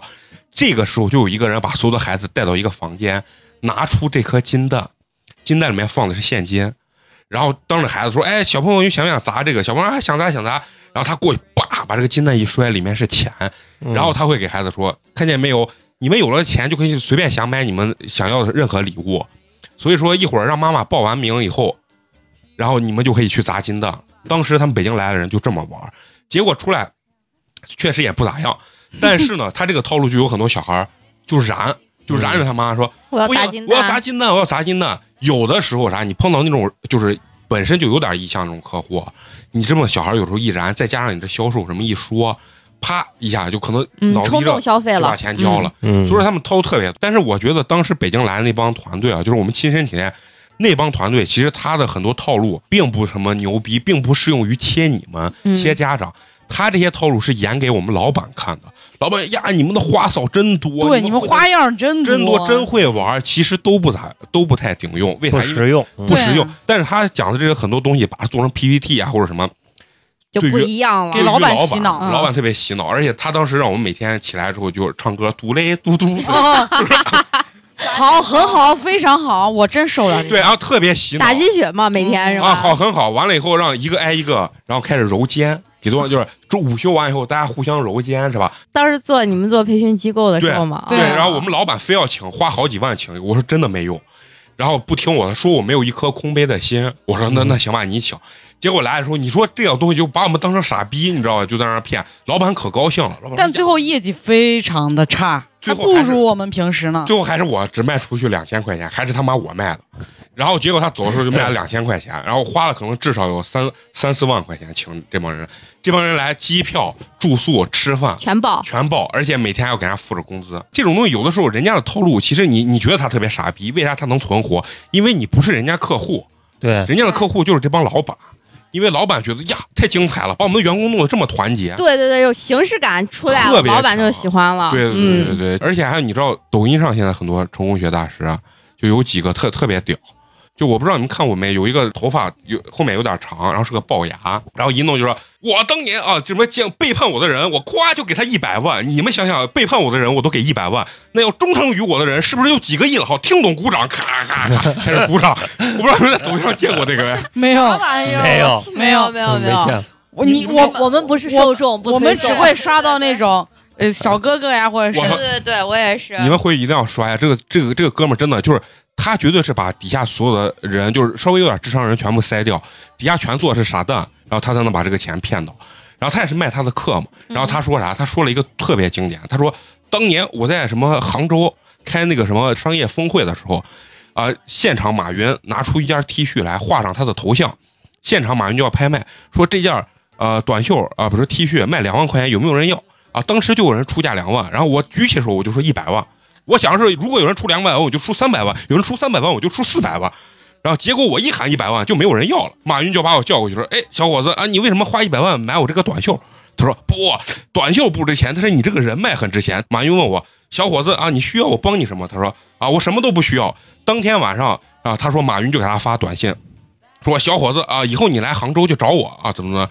我鸡巴这我段子编的也太假了。 哎，人家马云他妈的都快成世界首富了，人家差你那一百万啊、哦，人家一百万就跟你交朋友，说的跟他妈卖地摊儿的一样，但底下就有人信啊，因然后为完底下人认为一百万已经是天价 了嘛。对，所以说他一弄，他每次讲完一个故事之后啊，听懂鼓掌，然后底下就放音乐，杠杠开始鼓掌， 就是就是就类似于嘟嘞嘟嘞 就开始鼓掌，然后他就从鼓掌的里面骗钱，对，对，就是这样子。然后几有几个真的屌屌炸天，还有一个叫什么姓姓周的那个讲，呃刚开始讲秦始皇，没有人懂秦始皇，只有我懂秦始皇。当年我去西安的时候，我站到什么呃那个啥骊山山顶上骊山脚下。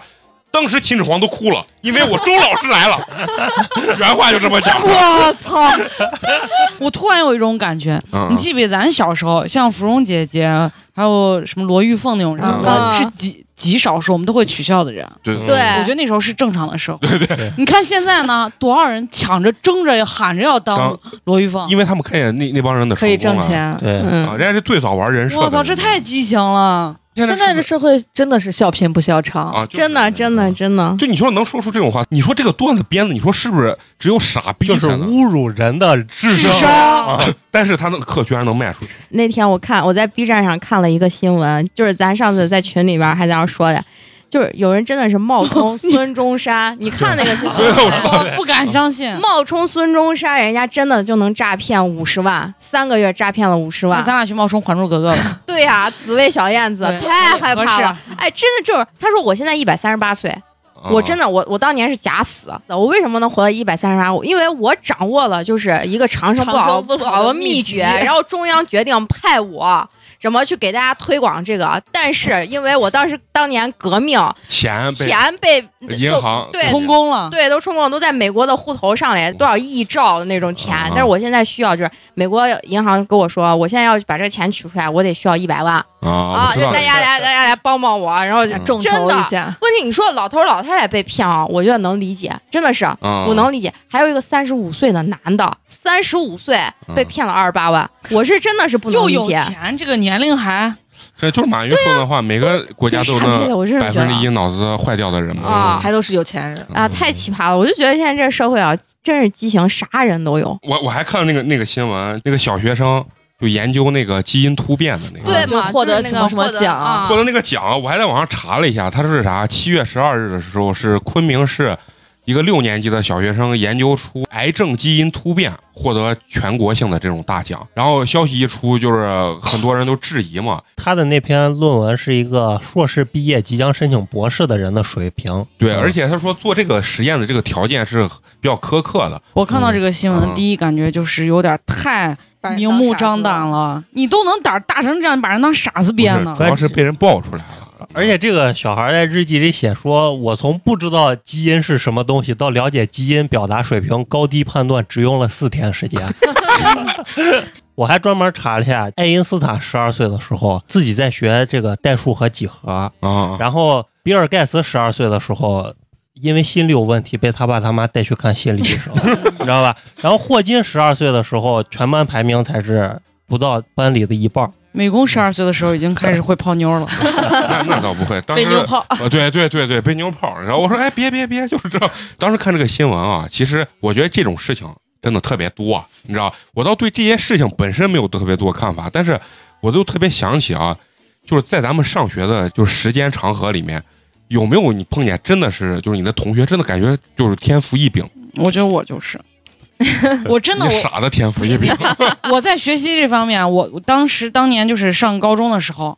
然后学生物课，嗯然后我们要开始月考了，但是我完全都没有复习过，上课也不好好听。然后我当天晚上四点爬起来，特别勤奋的做小抄，做了满满两大张。我一看带不进考场，我就放弃了。结果我就考试的时候考试全的记时住候了，不是记住，我发现我都会。完了之后成绩出来了啊，我们生物课代表跟我说：“开水，你知道咱们班生物第一名是谁不？”我说：“不知道。”我说：“不会是我吧？”这果然是，啊我就那个时候我就觉得我好像还挺聪明的。不是你这个是短暂性记忆，不不能说天赋异禀那吧 我？理解了，我啊，从抄书我能理解。最后就是请问你你最后考哪个清大华？加了两分 儿，行不行？ 就是最后咱俩都是清华落榜生，对对对是不是？就是 哎呀，我上学的时候，因为咱这个学习程度啊，你知道也很难碰到那种真正天赋异禀的啊。但是就是我记着我上初中、高中的时候，我们那个年级第一啊，我记忆特别犹新，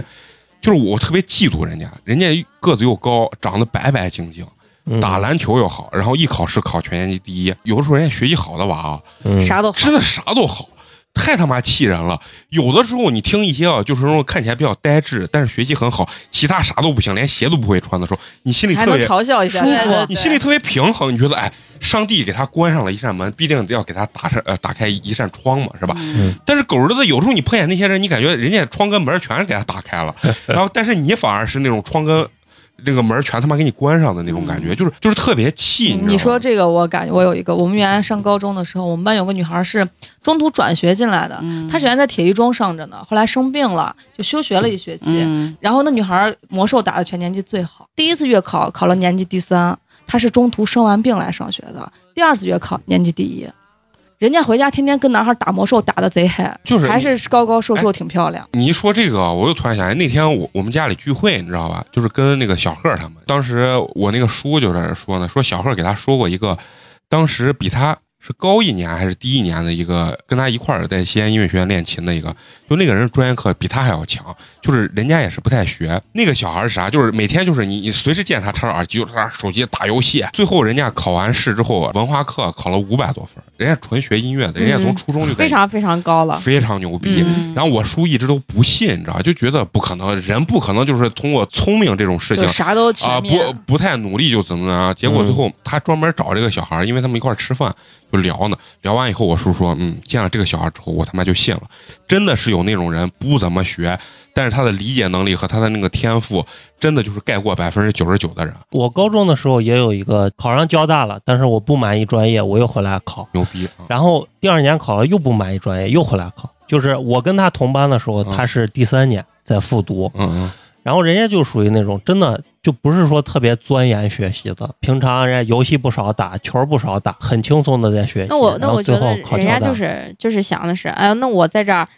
复读，其考实我上是了挺享受这个过程啊对的对，啊、就是享受复读的这个过程，人家没有什么学习压力，嗯不没有像什么压力啊、不像普通的复读的，人家就是我一心要要考大学，嗯，尤其理科啊，有些东西啊，我在初中的时候，我的物理啊，还有化学，我引以为傲呀，对我也是，我觉得太牛逼了。嗯我也然后是上高中之后啊，直接就懵逼了，就因为在没分科之前，咱不是学的艺术，都学的嗯文，没分科之前有一段时间，那化学，尤其是化学啊，我直接就看不懂了。一上各高种中你就感觉像过了一个分水岭的感觉。对对，就感觉那个化学呃到另外一个维度的那种感觉，我我我直接就记懵着了。可清楚了，我上初中的时候，我中考的那那会儿就是物理化学是一个卷子嘛，呃嗯，对满分是一百二十分，我能考一百一十多，就中考的时候我考对一百一十多，嗯，然后上高一的时候，我的化学就满分是一百二的卷子，我考十八分儿，这差距也太大了真吧。的，我就是当时根本一学不下子懂就把我自信就对对对，直接打击完了。你当时上课是一点儿都不听吧？听啊，我还觉听得不我懂。这这完全听不懂，嗯真的是完全听不懂。高一的时候没有分班嘛，就我就嗯完全听不懂了。然后那个物理也是，我只知道那个式子我该怎么背，你要但是这用不靠，了。对用不我了用不了，我不知道咋用。现在这个高中的这个课程的难度啊，是需要有脑子的，就是我的意思是需要啥对不需学要习有有脑一定子有一定天赋 的，嗯对不是说你对嗯刻苦就能学懂的。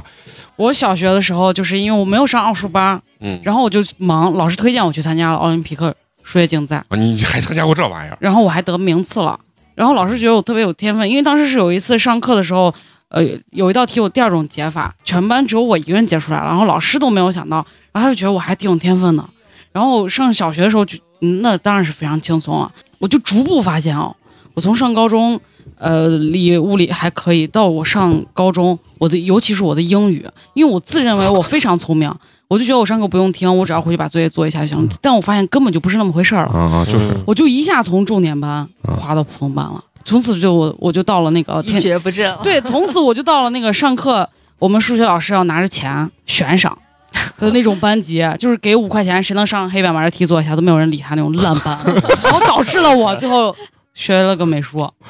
我我咋都都没进过？啊老师还能给 钱？这是我操这，是给五块没人做，给二十，啊然后我们班 长你这说是啥，我们班长说大家都给我。啊 老师点面子。不是不是说老师，那嗯老师姓王，嗯我们班长就说：“大家给王哥点面子，谁上去把谁上去把题做一下。”哦我跟老张一个班，我操，就老张在后面弹吉他，然后吃泡面。啊 我操，想想我待的这这种烂班，我们的逛怂同学啊，冬天穿一个 T 恤在雪地里面奔跑，就是那种烂班。逃学威龙啥样，我们啥样。我屌炸天的班，嗯就被被那个啥学校放弃的班啊。对，因为我们全班都是艺术生，我觉得学习啊，越往大走，真的是全凭自己的自觉性啊。对你要有还有学你习的的脑意子识对啊，你光聪明你没有意识也不行。啊对，对嗯对对，咱聊到这儿了，就聊聊高考那事儿。我我人生啊，就是考高考啊，就属于人生第二次的那种大考。其实当时我记着，我第一门咱都是考语文嘛，嗯就是我不知道你们当时紧张不紧张考试，啊我紧张到就是考完两个半小时的语文之后，我的整个裤子都湿透了，我不紧张，我也我还不紧高考两回我我有点太 放松了，啊过于放松，嗯就湿的哗啦啦就往下那种淌水，那种人以为我尿裤子那种感觉。太夸张了。你们高考的时候，难道你们对自己都这么有信心，没有人紧张过？那有啥紧张的吗？你去去球吧，反正也到就那是一天好好了，坏就那回事儿嘛。就是什么好坏那嗯自己啥水平自己心里没数。我当时想的就是别犯错，不要犯那种没写名字、没填答题卡啊的对错误就可以了。对对，我中考两回，高考两回，我整个高中、呃中学读下来八年， 就非常丰富的考试经验。因为我特别的调皮嘛，从小，然后我你第刚二说你天才，现在又调 皮，调皮的天调才 皮，天呃才一般都调皮，啊！对然后就是我第二年高考的时候，我当天晚上就失眠，就是失眠到早上可能四五点才睡，但考试的时候是比较轻松的。那你们说高考复读这个啊，嗯你你们有谁复读过？我我我开我始，我也是考两回高考，你也复 读了，我我英语特别稳定，第一年四十八，第二年四十 七。那 你可第一以。年出来，他们说呀，我跟你说英语题贼简单，我说啊。我根本看不懂，然后说什么听力那贼简单。第二年说，哟我操，题贼难，那那听力啥根本听不懂。我说啊，反正都考四十来分儿，屌炸天！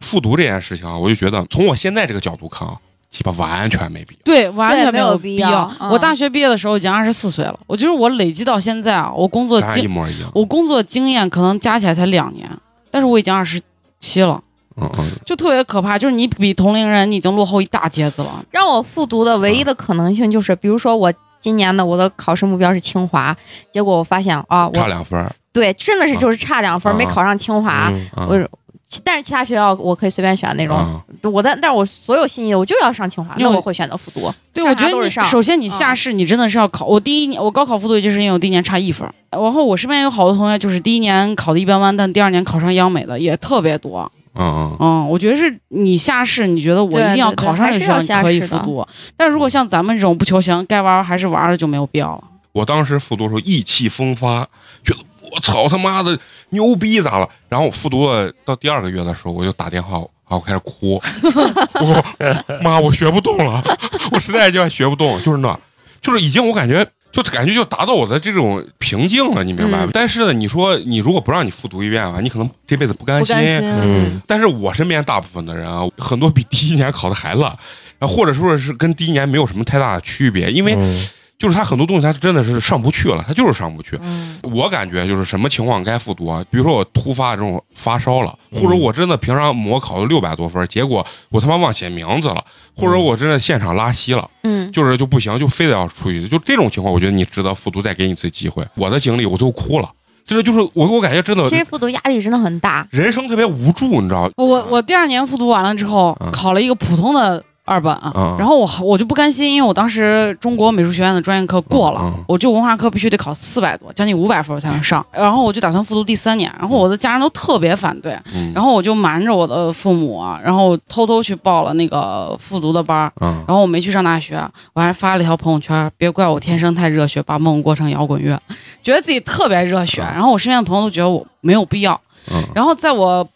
交完学费之后没几天，我爸就给我打电话，他说他给给学校打过电话了，你是不是没去注册？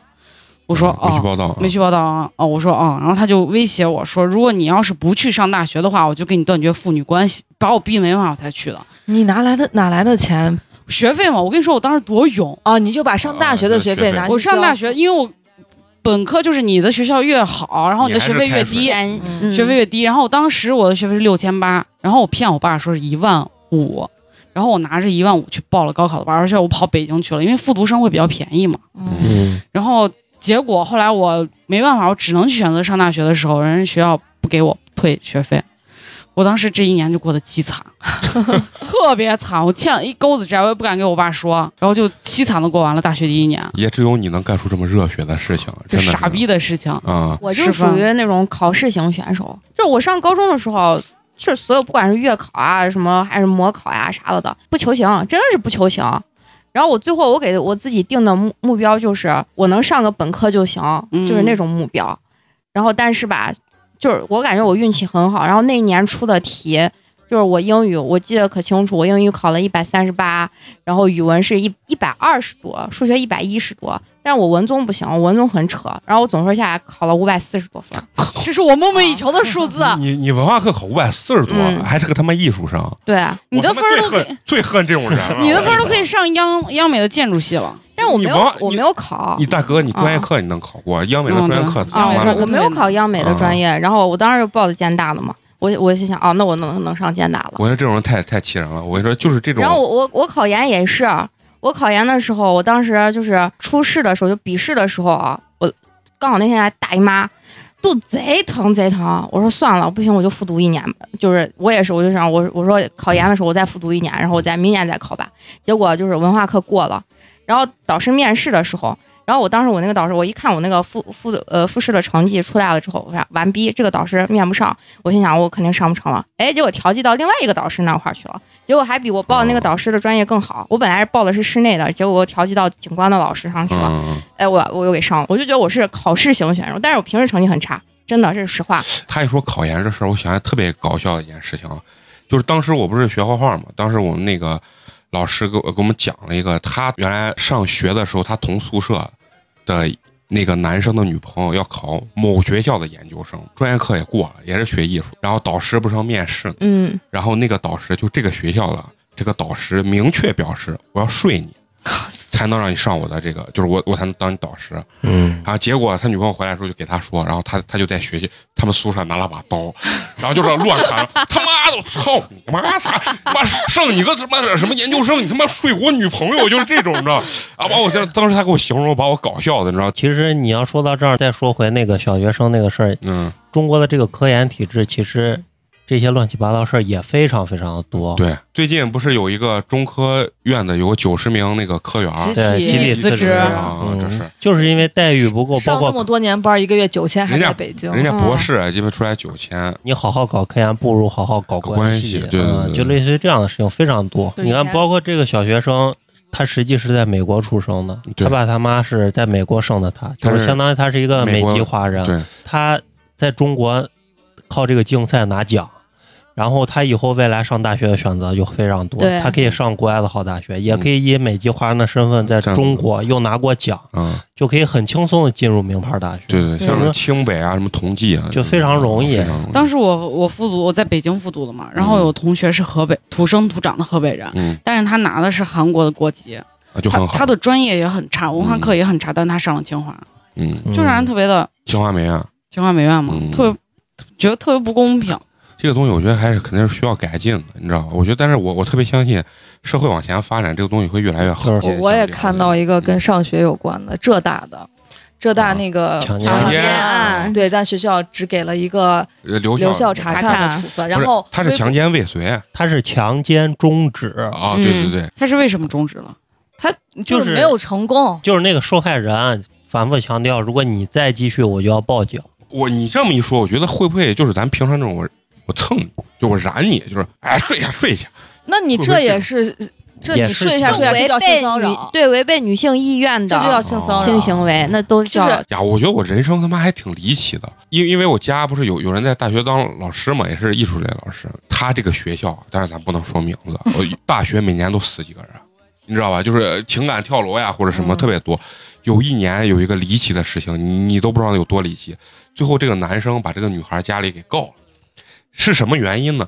这男孩跟女孩谈恋爱，两个人出去开房，结果就是咱说那么传奇，嗯，这个男生过于兴奋，死到这个女生身上，女孩身上。啊，我看过这个新闻，就是当时说的那个什么精神什么阻断，类似于说嗯猝死啊，就是这种猝死嗯啊，啊，也没有心脏病啊，就是过于兴奋，然后他那个精神可能过于的那啊个啥，就一下血管崩了。嗯就就是崩了，就死在这个女生身上。结果这个男方家里把女孩就给告了。但是当时从我的理解来讲啊，我觉得这啊这女孩心理阴影够情大，对情情感上我我我能同情这个男生，但是我觉得从法律或者道德上面，这女的也够背的了。我他妈的这给我多大阴影？啊就是就每个学校都有一条路叫保研路嘛。对，对我这们当时个隔壁大学就是哎，这个保研路是有没有人能给我解释一下？我到就现是在传说，就是每个学校都有一条什么小路呀、小树林呀之类的。然后就是在这种比较隐蔽背的的地地方，方比较啊背向上的地方，就容易出事儿。嗯然后就像这样的路，就一般被称为保研路。就如果女孩在这条，比如说在这路上被怎么样性侵了啊？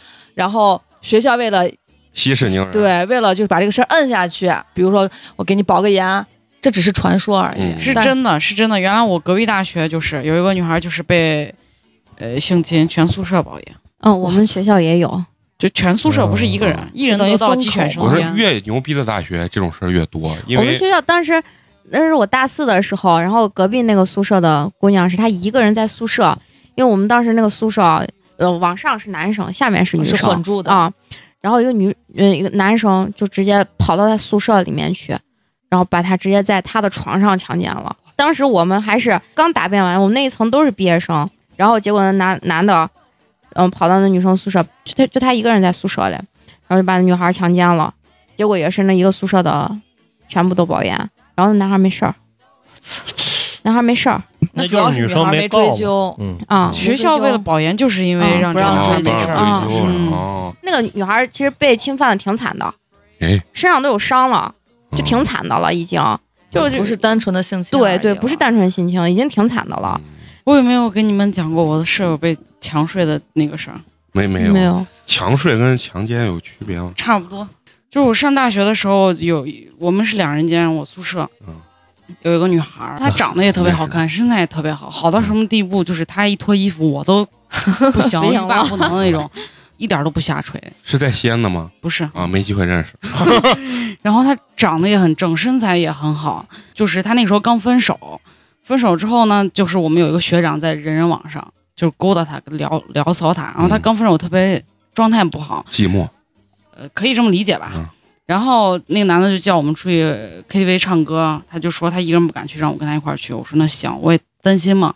然后就一块儿出去之后，那学长带了一个其他的男的，然后等于是我们两男两女在 KTV，、嗯然后就喝酒嘛。那男的好条件还不错，点点的的都是一溜溜死的。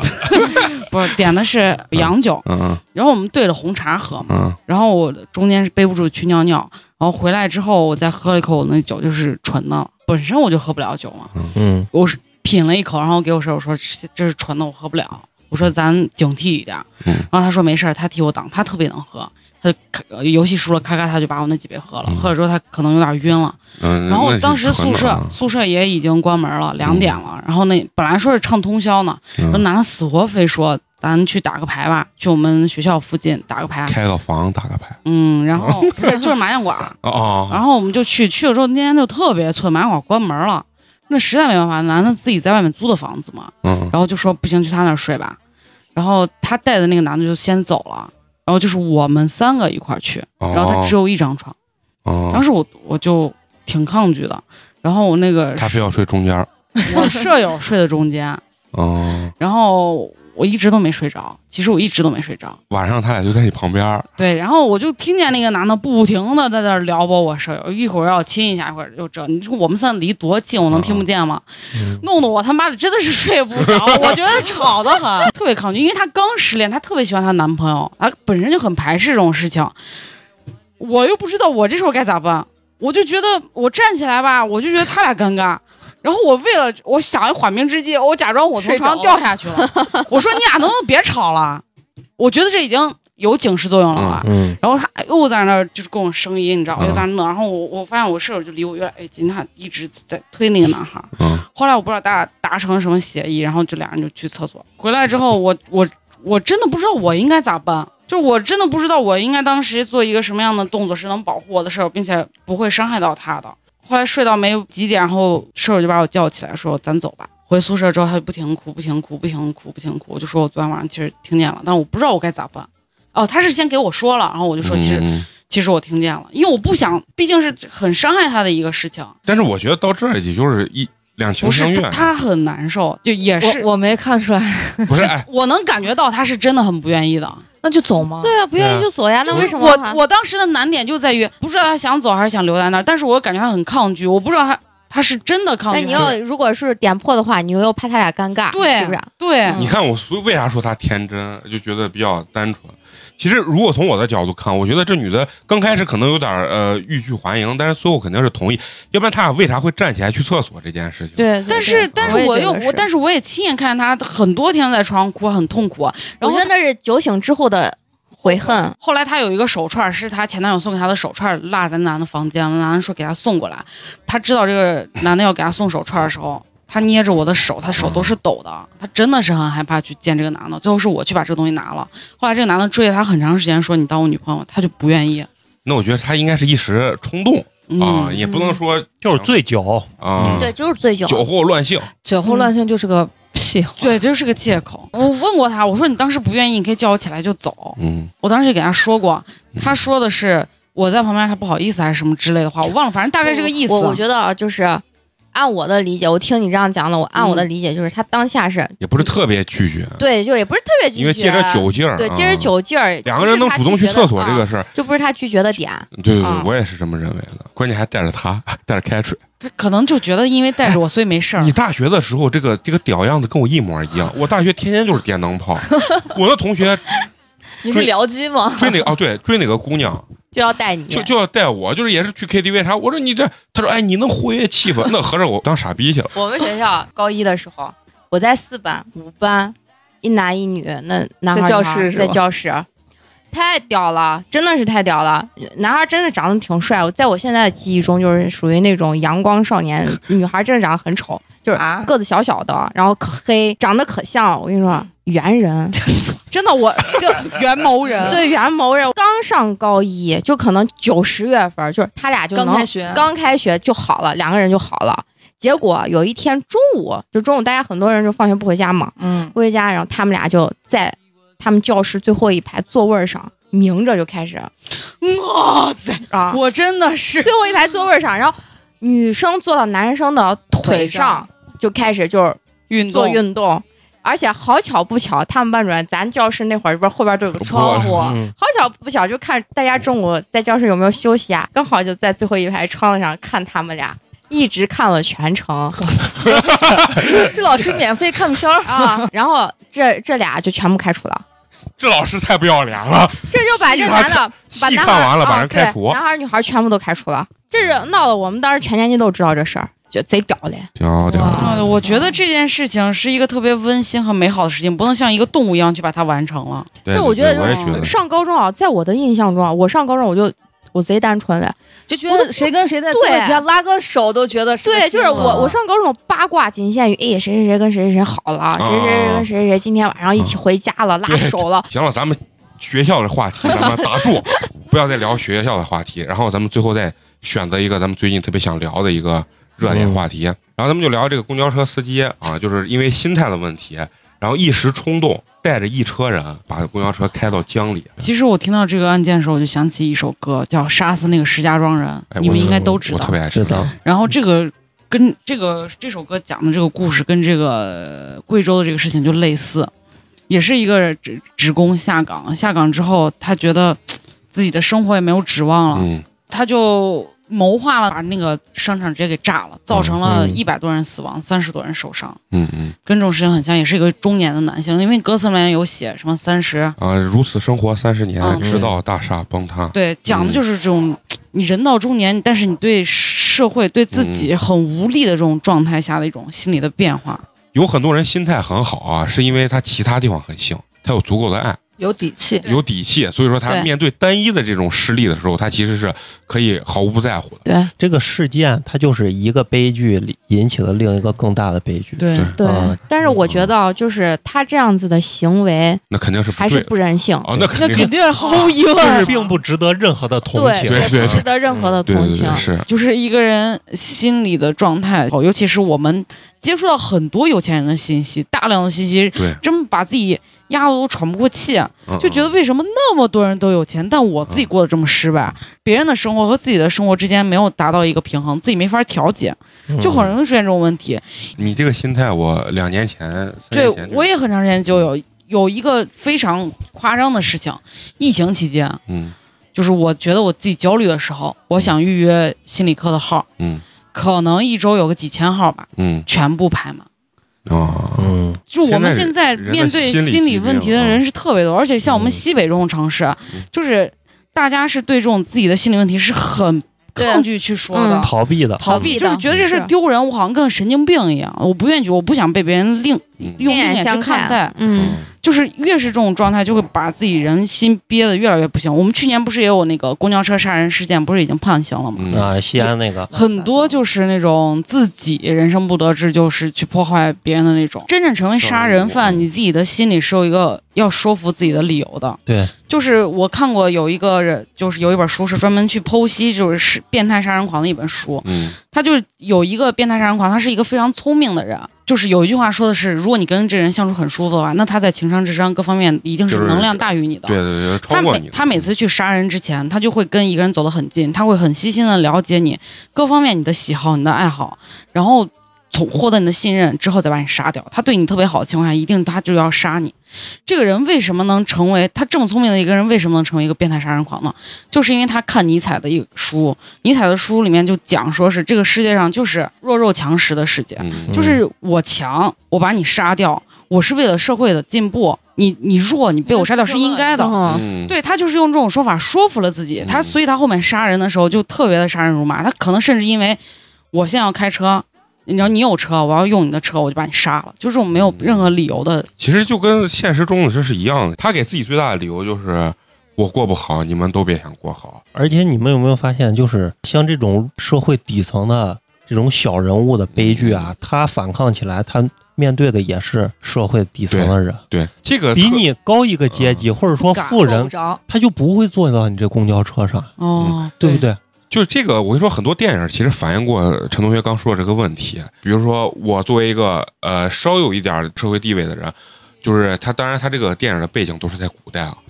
然后我受到了我的领导或者我的比我高几级的官员的这个迫害之后，我会变本加厉去迫害这个下面的人对下面，咱生活中肯定也会有压力，虽然可能跟咱们刚所聊的一些没有什么可比性，但是咱也会遇到这种挫折。就是你们在这儿的时候，一般是怎么去调节自己，或者说有没有什么释放的这种途径啊？喝酒，嗯，对你你是喝酒？喝酒。喝酒，没看出来啊？你看，我我现在不喝是个了性情中我人现在不喝，但是我有一段时间疯狂喝酒，在家自己都喝。你释放的这个，我哭，啊、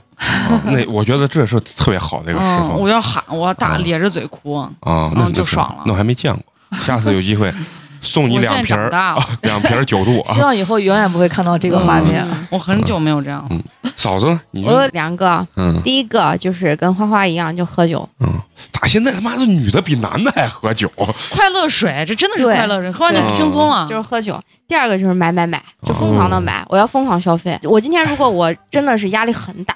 我有一段去年有一段嗯时间，我是，哎不对，去年是前年冬天的时候，我压力特别特别大。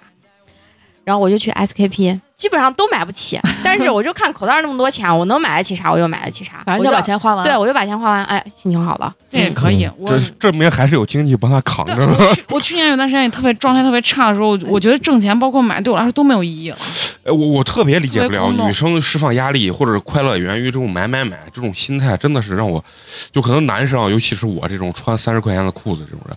完全理解不了这个快乐点到底这在是哪。消费的一个快感，就要追求嗯那就是个快感你，也不一定是觉得这个东西有啥，对就是掏钱的一瞬间。对，就要这个快感其。实就跟哭是嗯一样的，反正有个点让我爽就行。，对，嗯那对你适合去，是这样的拍《三十而已》，我就觉得《三十而已》里面的顾佳跟我真的是一模一模样。一样。嗯嗯，那陈同学呢？我就干别的事儿，就是我必须得有就剪有辑，就是有事 儿干，哎可以嗯分散注意力，分散注意注意力力，啊主要就是分散注意是力他的啊。风格。嗯，对对，剪辑剪完辑以后压力更大。 嗯我都问完你们了，我还没说我对你姐，呢？大家你都呢是你小讲心吧。我我说啥我就聊天儿，真的就是说话，真的就是我觉得哎，我也是，我你这么一说，我发现我也是吧？嗯，就是因为你可能刚你没体会到，就是说有时候聊天啊，每个人不一样，或者给你的反馈不一样，而且每个人说的故事啊，我现在听的故事越多，其实我觉得每个人所描述的故事，包括他本人自己来描述故事，都是一个片面。那当。然肯嗯定啊的。所以说，跟多种人去聊啊，就是说，你才能让你的这个故事更加丰富，立体。让你感觉你能看到更多东西，因为我们没有钱让我周游世界，我只能靠别人的嘴帮我去周游世界。其实我更喜欢体验别人不同的这种观点，就包括咱们的各个嘉宾啊，包括咱们几个，但其你实确实包容性非常强 对，对对，就是你什么感觉我都能接受。对就我给我我觉的得感这就是觉人生嘛。嗯因为我的你看我的 slogan 是什么，我想不一样，所以我都想不一样，我怎么能要求别人一样呢？ 如果每个人都一样，那我听这个故事还有什么意义？没有人跟我聊的时候，我自己跟自己聊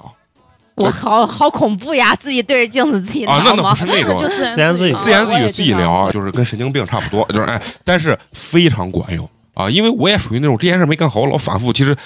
我其实承受压力的心态不是很好，但是我自我的这种调节能力还比较强，就等于于感觉你对话完了这个事儿，好像也就告一段啊了，对就那种感觉。就是倾诉解过开了啊了，解对开了。对我对以前对小的时候就是发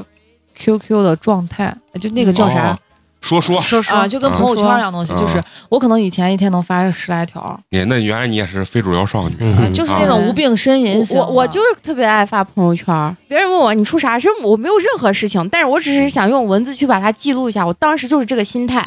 因为我没有任何事情，然后睡一觉起来其实我就好了，就是那嗯但是就是种，爱发，就是女生对我就可能爱发，就爱就是更更愿意让全世界都知道我现在但是难我觉得受。那样子其实就跟哭一样，是一个你情就是一感个的发泄的一个宣泄啊，嗯是哈是哈，你像我现在我就不爱发朋友圈，我啥都不爱发，其实不太好，我觉得，哦，我也很因为我啥都搁到心里，其实也不太好。然后现在我看我 QQ 空间里面的日志，我就觉得太傻 逼了，就是就就是傻逼两个字但嗯但总结一切。是我跟你一啊样，我不会删，我是觉得看的时候还挺释放。那就是现在看留下来的这些东西，我觉得特别嗯就是傻逼，但是很逗，就是那种感觉。这所以每个人的其实解压方式都都都都不太一样样啊。嗯，好，咱们今儿聊的时间非常长啊，而且我觉得咱们这个形式非常的棒。因为什么？我觉得聊得非常开心，把很多琐碎的这种热点或者有意思的事情汇总到一起，咱们在一起就像这种闲聊天一我样觉。得以后可有状态以，就是比如说我们要聊这类话题的时候，我们可以征集一下，就是嗯听众们，听众的啊，对听众们的那个可以意见，说一个他们想听到关于哪些哪些热点新闻。希望大家能持续关注，也是我嗯们一个新的一个系列性的节目形式啊。当然，也像刚才嫂子说的，如果说各位听众觉得哪些话题比较有意思，热点话题比较有意思，可以给我们留言，或者是群里跟我们互全力动。沟通吧，嗯，啊，我们也可以拿出来去跟大家一起去探讨。群里的各种的博士啥又太多了，哎高端对，对，咱也不能说高在人尖人在才，人家面前去讨论，只能说咱们互相学习，互相讨论讨论。嗯可能我们低俗的点你没有听过 啊，你高雅的点我们也没有见对我过们就给你放松放松， 啊。对，对我咱们就有压力的。互相那个柔和柔和啊。最后呢，为了满足咱们全新的一个有点东西的节目，咱们要用咱们天团的这个名字再次打个招呼，好不好？跟开头一样，我先开始，啊我是美工，我是开水，我是嫂子，我是陈同学，我是花花，大家好，我们是少好，